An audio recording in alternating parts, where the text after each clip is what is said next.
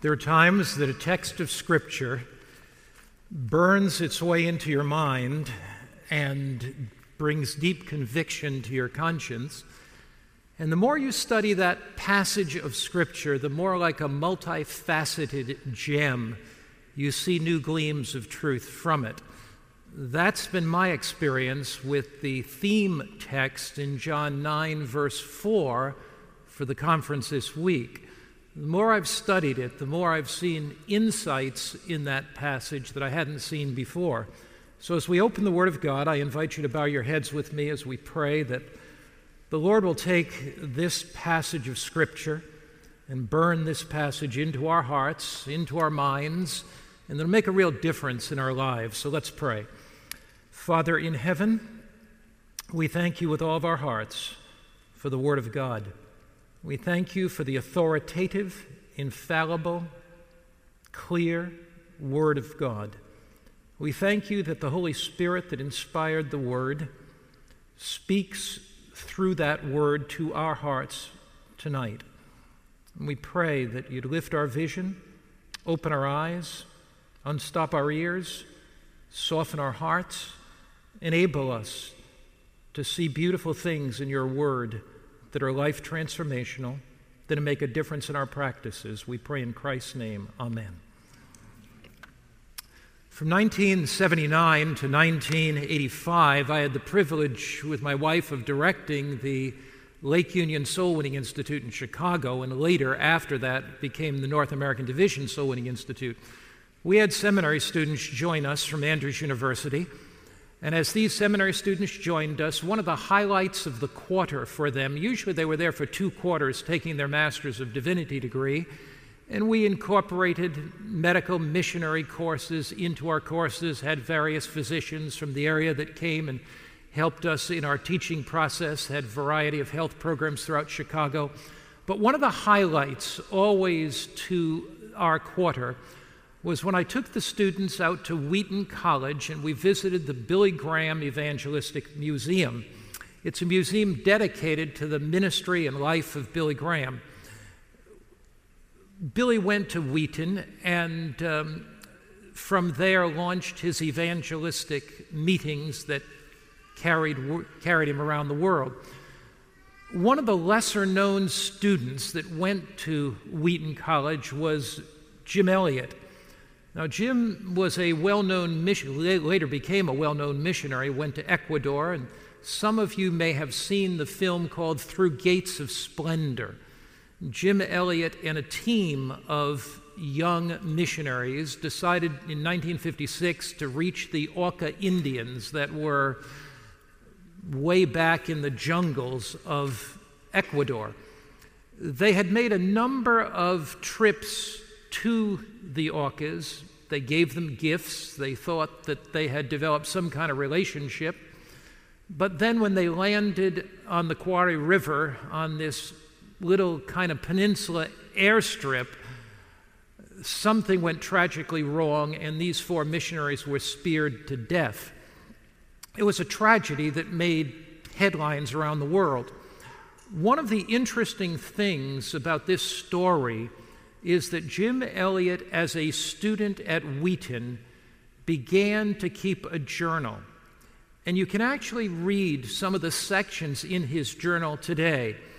Um, his, for example, his journal statement um, in October of 1940 said this. It was written in October 20th, 1948. And Elliot penned in his journal these words, which have deeply impressed me He is no fool who gives what he cannot keep to gain what he cannot lose.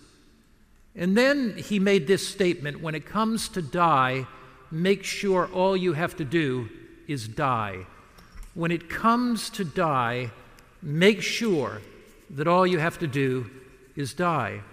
Jim Elliot basically was saying this when you come to the end of your life, be sure you have finished the work that you were born for.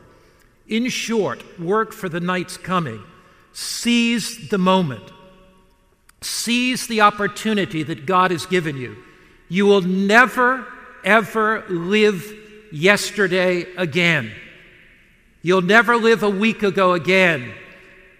We live this life only once. And what Elliot was saying is when you come to die, be sure, make sure that all you have to do is die. In other words, make sure that the task you were born for, the thing that you were called to do, you've accomplished in the name of Christ.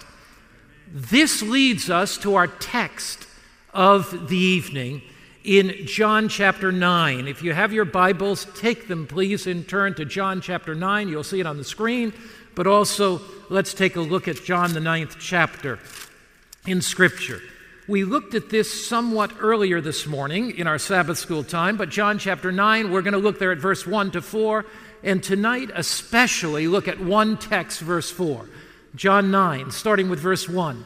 Now, as Jesus passed by, he saw a man who was blind from birth. And his disciples asked him, saying, Rabbi, who sinned, this man or his parents, that he was born blind? Jesus answered, Neither. In other words, sickness is not always the direct result of sin. There can be environmental reasons, there can be genetic reasons. We go on.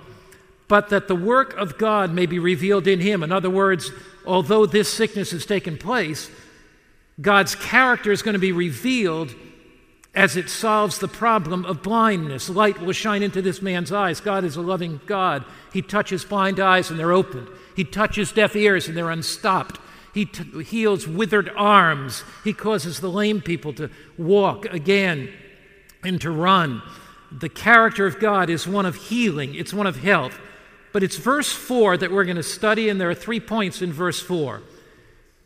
Jesus says, I must work the works of him who sent me while it's day. The night is coming when no man can work. Now, notice first you have the divine obligation. I must work the works of him who sent me. Now, notice what Jesus does not say. Jesus does not say, um, I, I, I, it's possible that I'm going to work the works of him that sent me, but uh, there's other tasks that I have to accomplish. I call this the divine obli- obligation. Jesus never hesitated, Jesus never regretted, Jesus never recalled a step. When duty arose, there was never a question with him.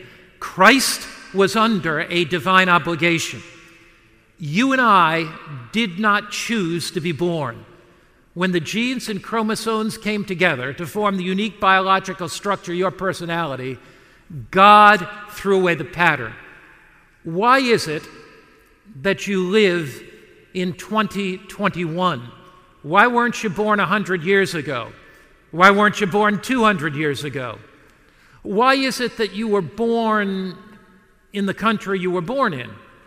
Why is it that you had the opportunity to have the education that you had?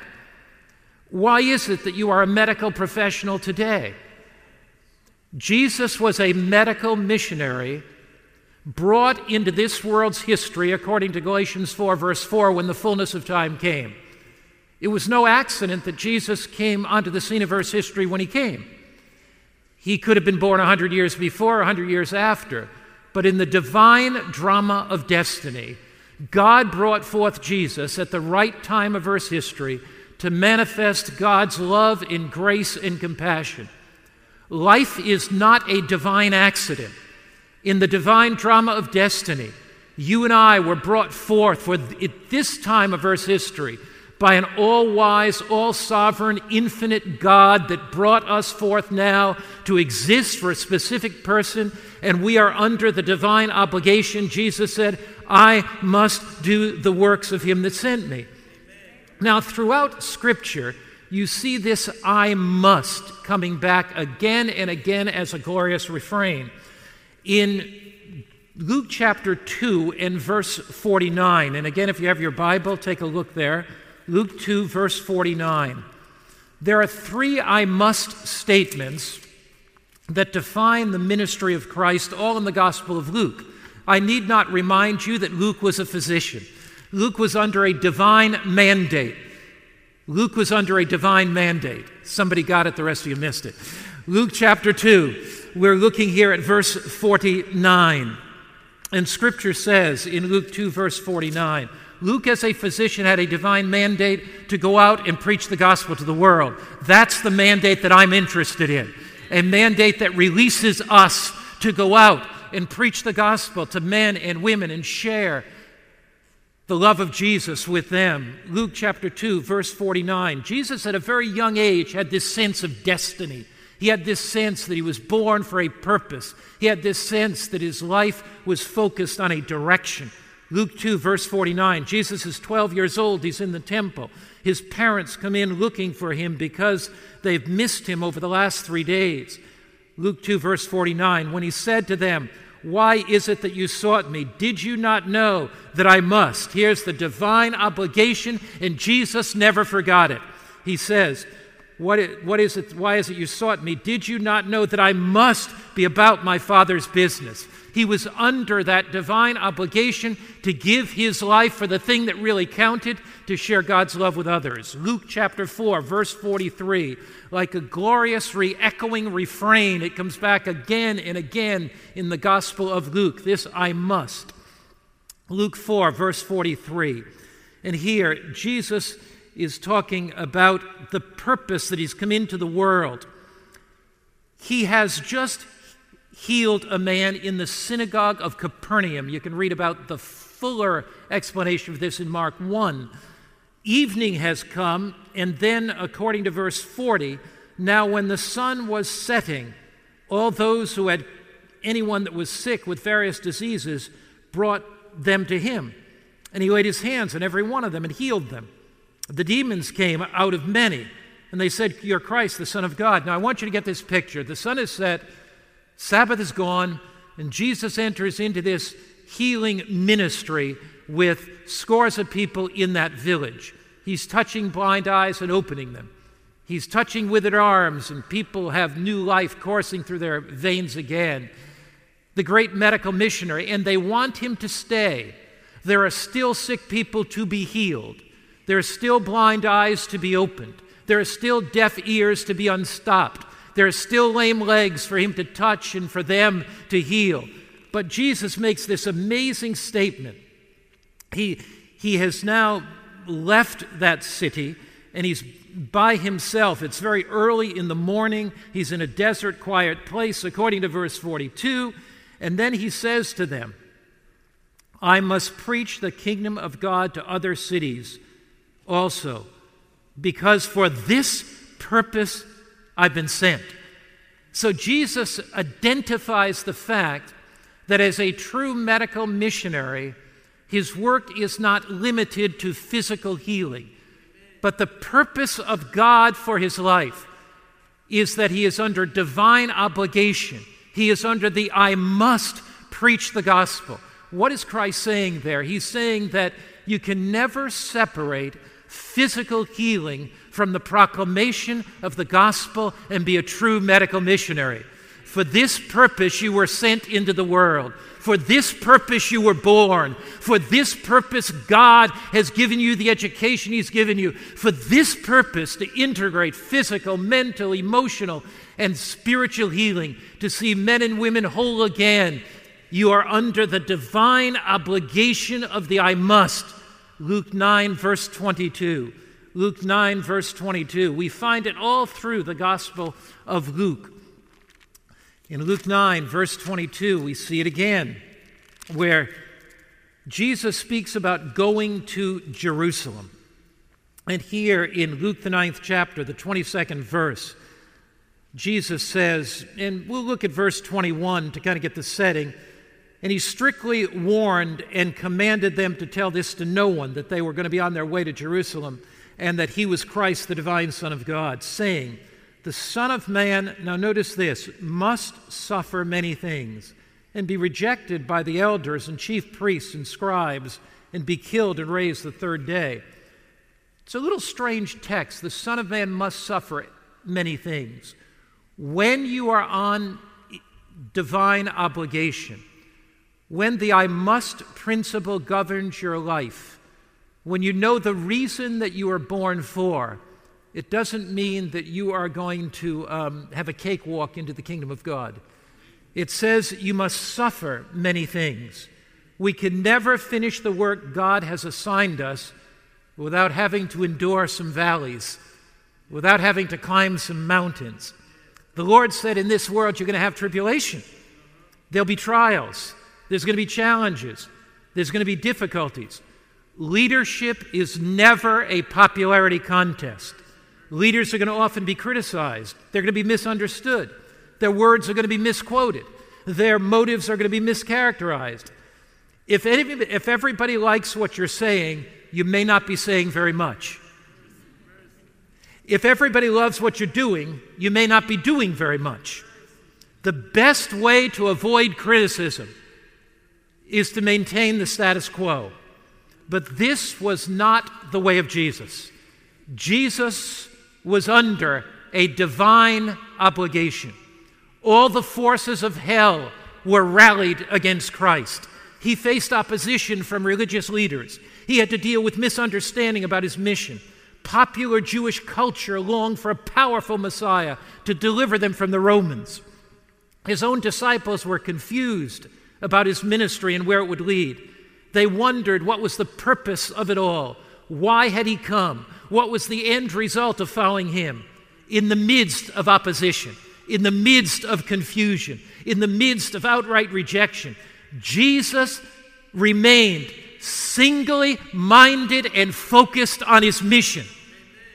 He was under divine obligation of the I must. He would not be distracted. He would not be discouraged. He would not be downhearted. He would not be defeated. He focused on mission, and that was what was important to him. What other people were saying about him was not his concern. His concern was a lost world. His concern was men and women that didn't know Christ. His concern was eternity for men and women. Jesus was under divine obligation. His ministry was not dictated by the popular winds that were blowing on the landscape of Palestine. His vision was clear. He was under the divine obligation, the I must. He had a clear vision of what lay before him and walked into the future with confidence. I love the way Luke puts it in Luke chapter 13.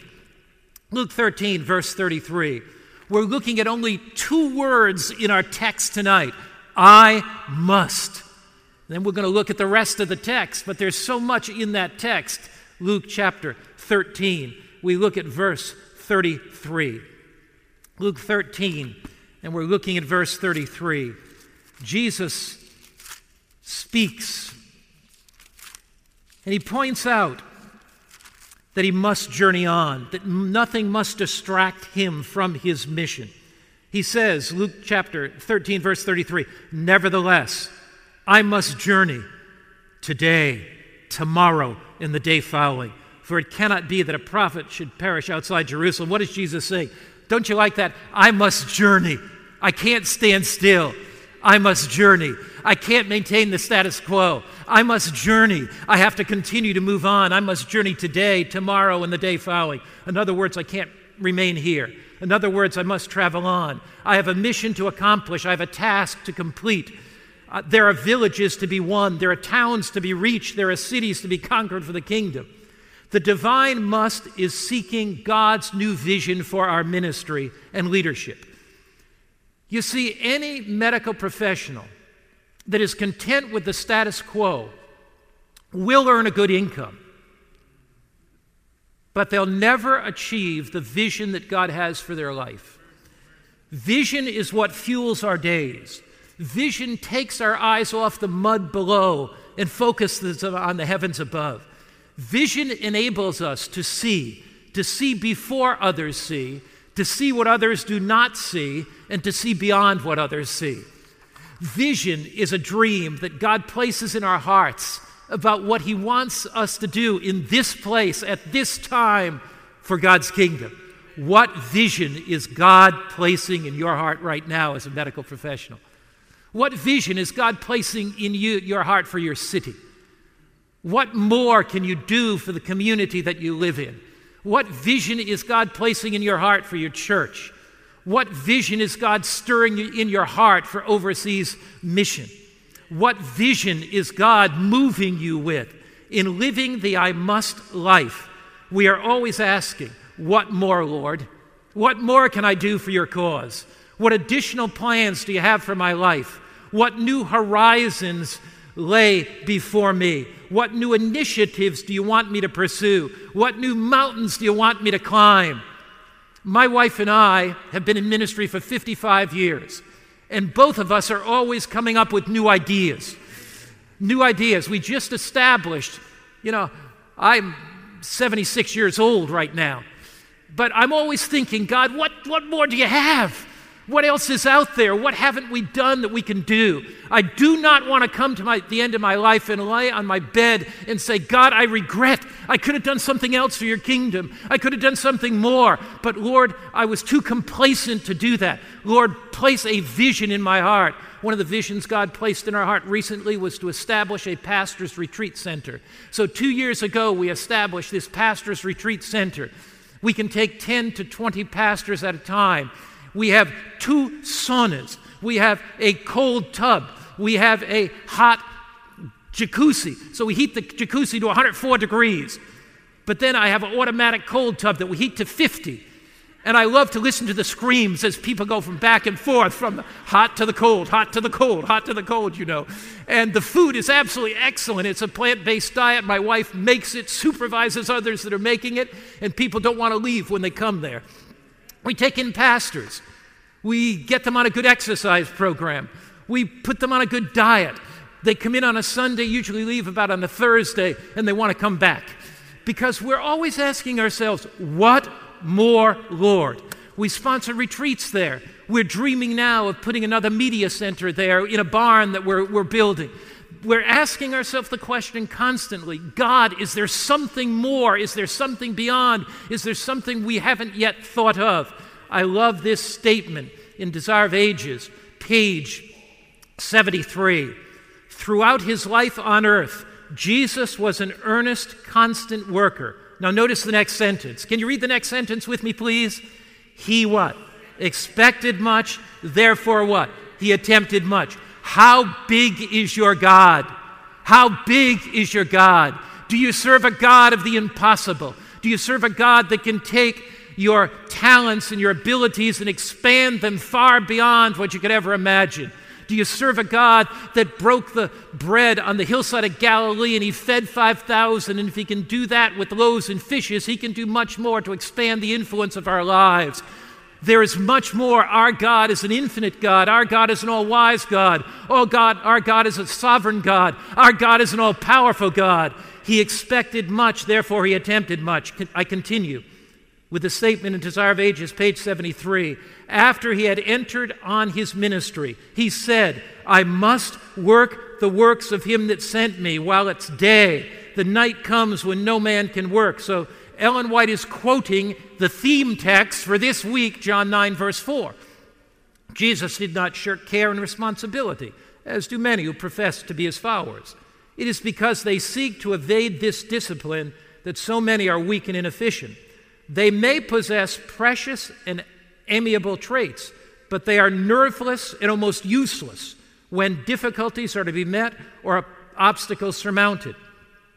The positiveness and energy, the solidity and strength of character manifest in Christ are to be developed in us through the same discipline that He endured, and the grace that He received is for us. When we take the loaves and fishes of our abilities, and we give them to Jesus. By His divine grace, He multiplies them so that we can do much, much more than we believe or could ever accomplish. When God puts a vision in your heart, and you know that it's a vision given by God, that you know it's not some fleeting, simply whim or wish. How do you know the difference between a divine impression and a compulsive desire. There's one way you know. A compulsive desire is going to come and it's going to go. It'll be here today and gone tomorrow. But a conviction placed in your heart by the Holy Spirit is a growing, constant awareness that God wants you to do something that you cannot shake. And you have this conviction that comes back to you again and again and again. And when God gives you that conviction and gives you that vision, since all his biddings are enablings, and since everything God asks us to do, the infinite God gives us the power and wisdom to do. As we move ahead to do that, we see doors of opportunity open. We see God working miracles. I love the way Ellen White puts it in Christ Object Lessons, page 331. Can you read it from the screen with me, please? Christ Object Lessons, page 331. We'll start with the word many. You ready to read? Many whom God has qualified to do an excellent work accomplish very little because they attempt little. God is longing for men and women in this final generation of Earth's history who allow Him to accomplish His dreams through them. God is longing for men and women of large plans, men and women who are willing to take a step of faith and step out for Christ because they know that all his biddings are enablings. Heavenly vision has to do with sensing the opportunities God is opening before you, seeing those opportunities clearly, and seizing them for the advancement of God's kingdom. So, first we sense the opportunity, then we begin to see the doors opening, and we seize that opportunity. It is living with the expectation that God is going to do something special with your life now, that he, ha- he is at work to open new doors that you haven't yet seen before.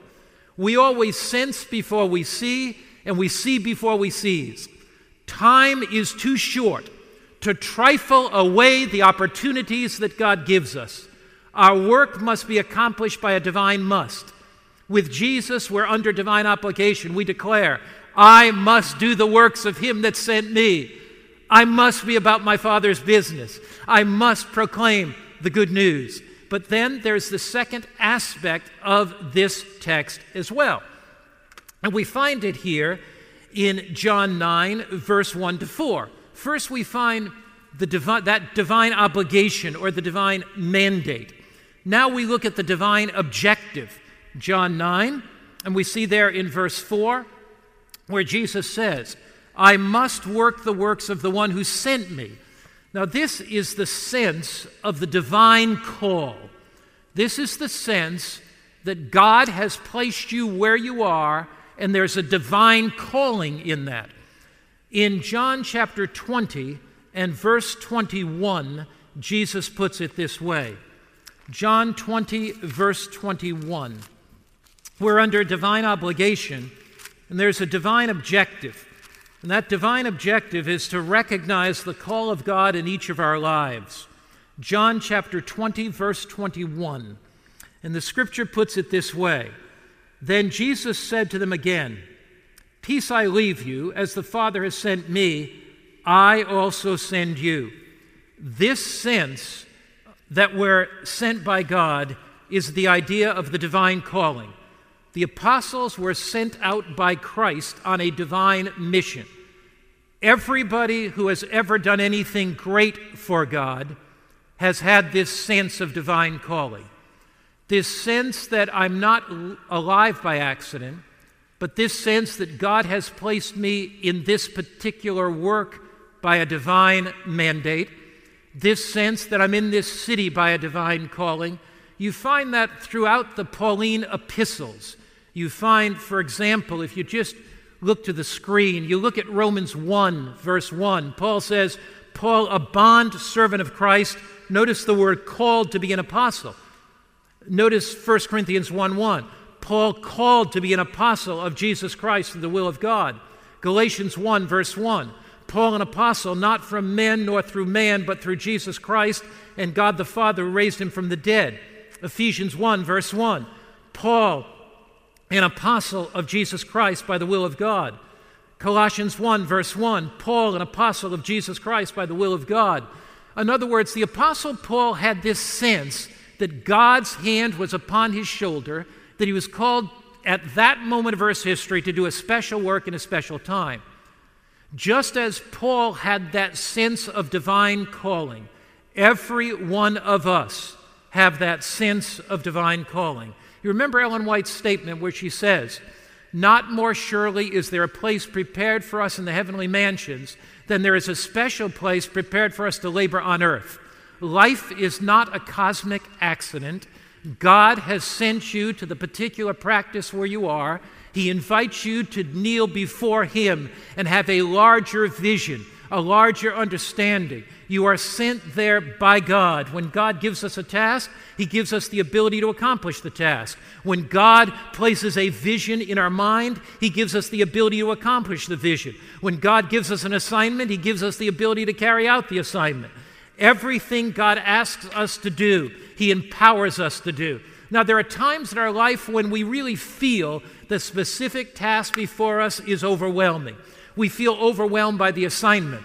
In 1991, my wife and I were invited to join It Is Written Television, where I became the speaker of It Is Written Television for 14 years. Now, when I joined It Is Written, George Vandeman had been the speaker and the originator of It Is Written. And the church had commissioned what was called the Blue Ribbon Report.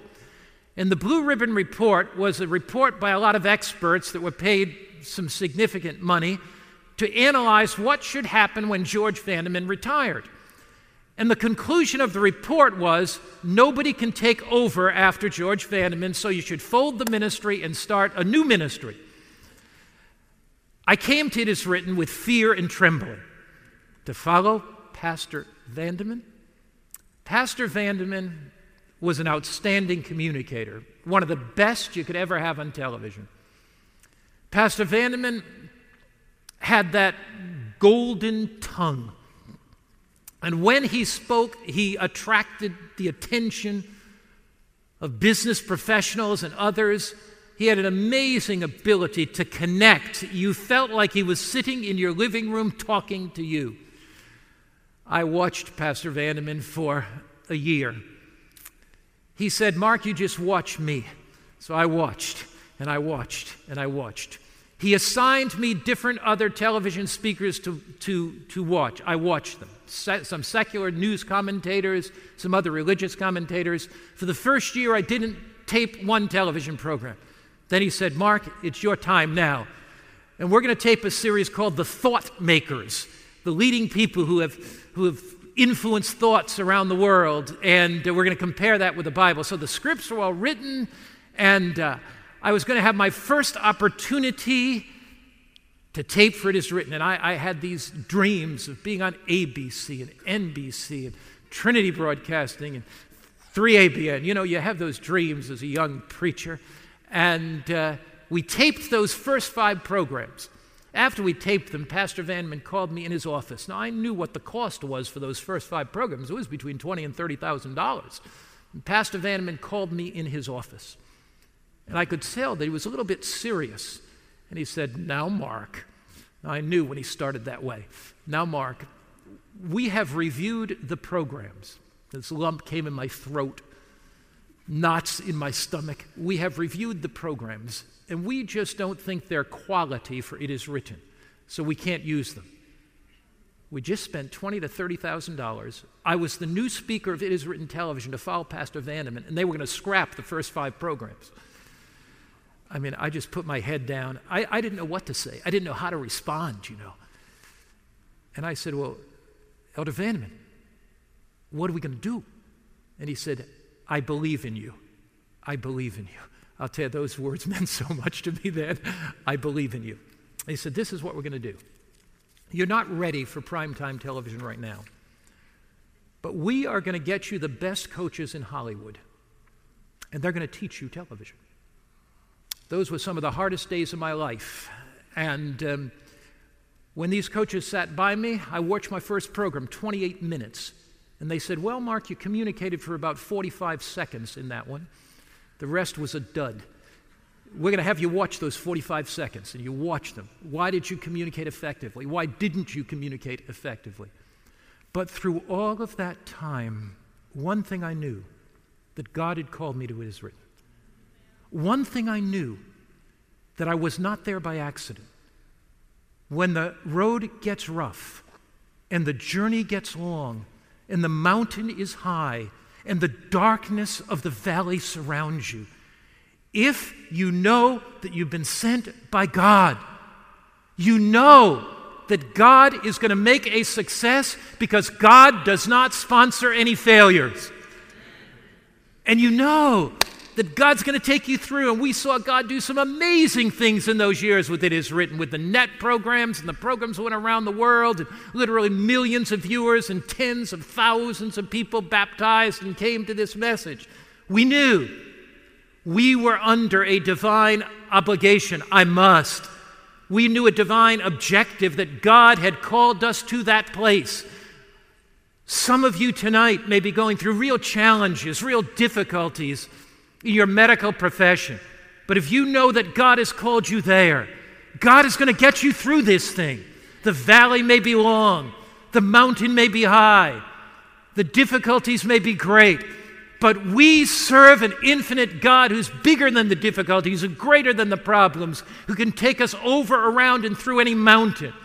God can take you over your mountain. God can take you around your mountain. God can take you under your mountain. And if He can't do that, you can dig through your mountain and find gold. That's the God that we serve. Now, I believe that one of the greatest challenges that leadership faces is the challenge to become stuck in a rut, to do the same thing again and again and again. God longs to stretch us. God longs to grow us. God longs to enlarge us. The Christ who calls us does not send us to maintain some administrative machinery and keep it running. He does not send us to maintain what is. He calls us to a larger vision. He calls us to a vision of what can be, so that by His grace it will be. The larger our responsibility, the greater our opportunities. The bigger the assignment, the bigger the possibilities knowing that you're sent by God to live for something much larger than yourself gives purpose and meaning to your existence. As leaders, we're not to live under the I want principle or the I desire principle or the I wish principle, but the I must principle that God has sent us at this time of Earth's history. There is the third portion of the text. You remember it well where the text says, Jesus says, Work for the night comes when no man can work. Work for the night comes when no man can work. What did Jesus mean by the night comes when no man can work? First, he was pointing forward to his death. Before him lay Gethsemane's garden. Before him lay Pilate's judgment hall. Before him lay Golgotha's mountain. Before him lay Joseph's tomb. Before him lay a thorny crown, a leather whip embedded with metal and bone, jagged nails, a splintery cross, and a razor sharp spear. Before him lay Judas' betrayal and Peter's denial, and the Jewish leaders' ridicule, and the Roman soldiers' mockery, and the cries of the crowd Crucify him! Crucify him! Jesus knew that the fleeting moments of time were speeding by. His ministry was coming to the end. The miracle of the healing of the blind man in John 9 took place at the Feast of Tabernacles just six months before the Passover in the spring when he would die. Three years of, in Jesus' ministry would be over. There were six months left, and he had to make every single moment count. Soon his voice would be silenced. Soon he would preach his last sermon. Soon he'd work his final miracle. Soon he'd finish the work that God gave him to do. And at the end of his life, he could say in John 17, verse 4, I've glorified you on earth. I've finished the work which you gave me to do. Now, notice Jesus did not say, "I've finished all the work. There was still blind eyes to be opened. There was still deaf ears to be unstopped. There was still withered arms to be healed. You can never finish all the work you want to do, but you can finish the work God gave you to do. And that's the most important thing. When you go to bed at night, there'll be many tasks undone. But you go to bed at night and you lay your head on the pillow and you say, God, today I did my best for you. Today, God, I poured everything I had out for you. Every single ounce of energy, God, I poured out for you today. I've finished the work, God, you gave me to do. I finished the assignment that I was called for. Time was running out for Christ. And he must make, take advantage of every moment. Now, in a sense, time is running out for every single one of us. We can never go back and live a day over. One of the things that makes time so valuable is that life is very short. And Job cries out, When a few years are come, then I shall go the way when I shall not return. Job 16, verse 22. James adds, Our life, what is it but a vapor which appears for a little time and then vanishes away? James 4, verse 14. It is but as a moment of eternity. That's what our life is. Time is short, and the work we have to do is so great that we have no time to spare. The work that we have to do to prepare for eternity must be done in time or it can never be done. I love the way Ellen White puts it when she says this. Read it together with me, please.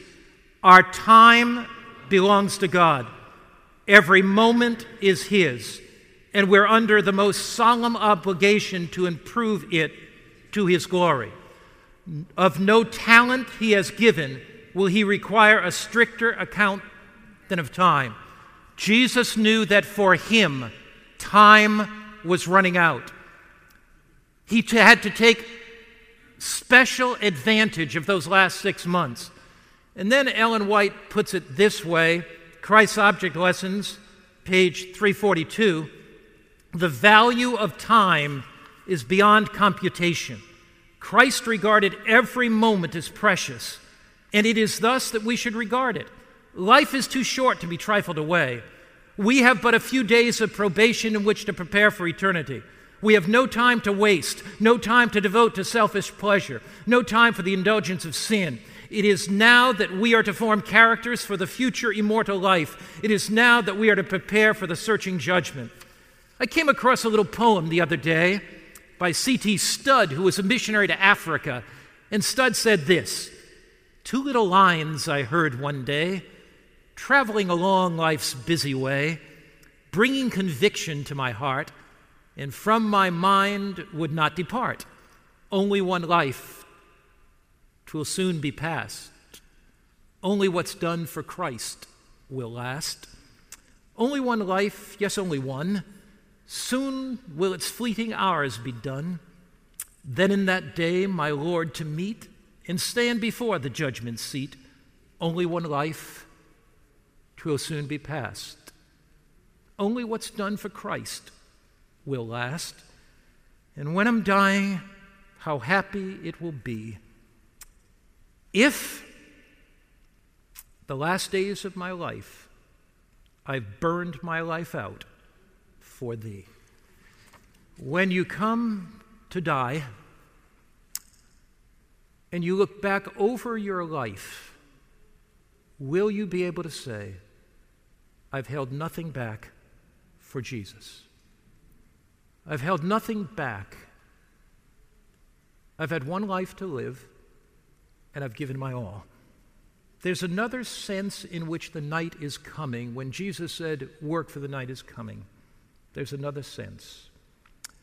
And it's this we are living in the judgment hour of Earth's history, the day of atonement. And the work in the heavenly sanctuary is soon to be completed. Men and women are making eternal decisions for Christ. This is no game. It's a battle, it's a war. There's a conflict between good and evil taking place in the universe. And we were born at this moment of time, of Earth's history, to make a difference in the lives of men and women and to lead them to Christ. We are under divine obligation with a divine mandate to accomplish a divine objective with divine opportunities before us. Every day, God is going to be opening up opportunities for us to reveal His love in the way we relate to others, to share His love in what we say to others, to proclaim His love in the way that we minister to others.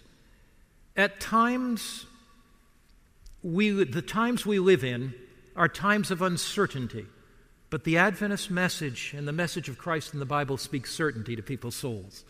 The times we live in are times of unbelief, but the Adventist message is believable to inquiring minds. The times we live in are times of insecurity, but the Adventist message rings with security to troubled hearts. The times we live in are times of despair, but the Adventist message is filled with hope for the hopeless. The time is right, the mission is clear, the divine mandate echoes in our hearts. We must work the works of Him that sent us while it is yet day, for the night is coming where no man can work.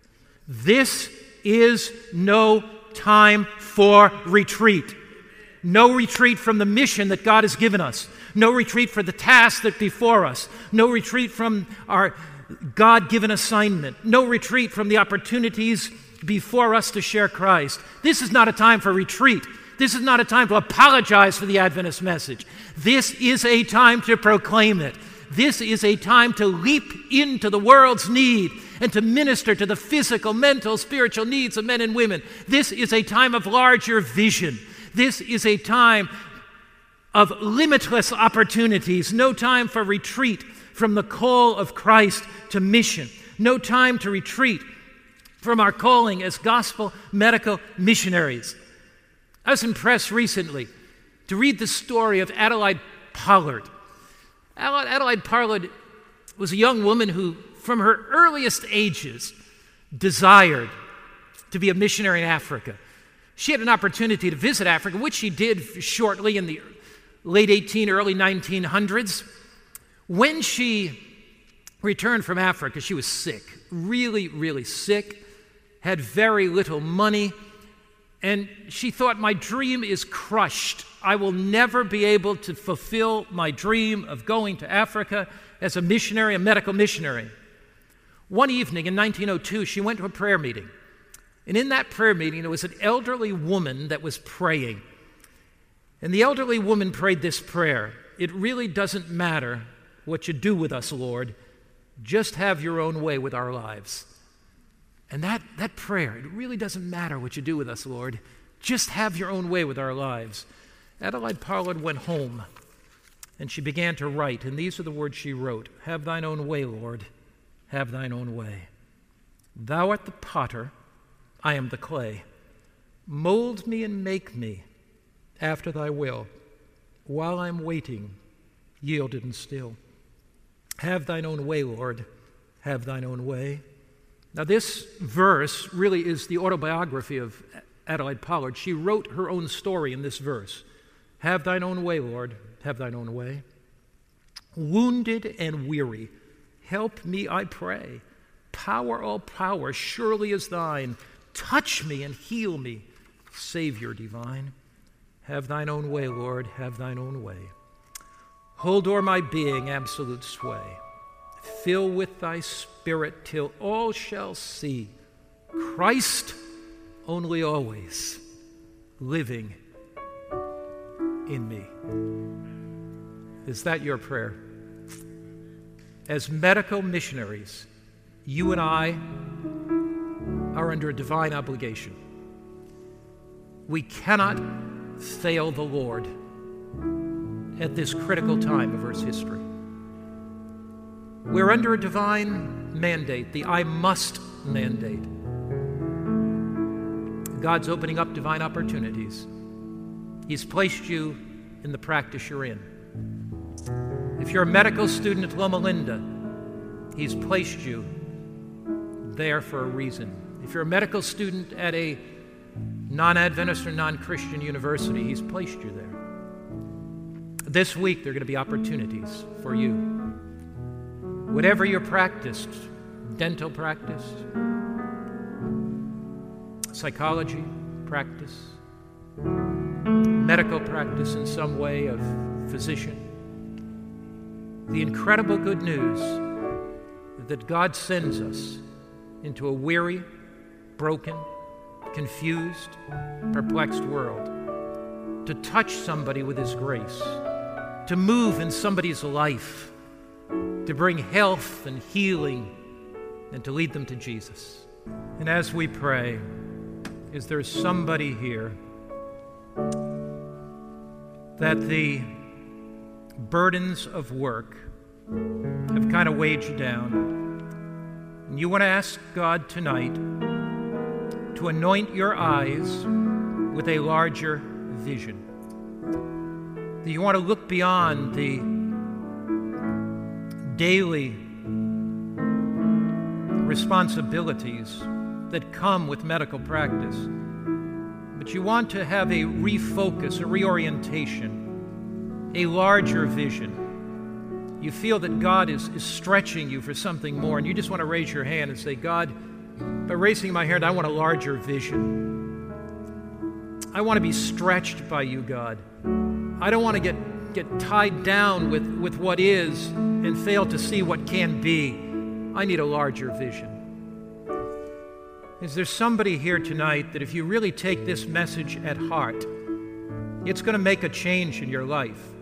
That if you sense that you're under divine obligation, that you were born for this moment, that destiny is yours, and this message is going to make a change in your life, and you just want to lift your hand up and say, God, give me wisdom to make the changes necessary to be a more effective medical missionary for you, just raise your hand.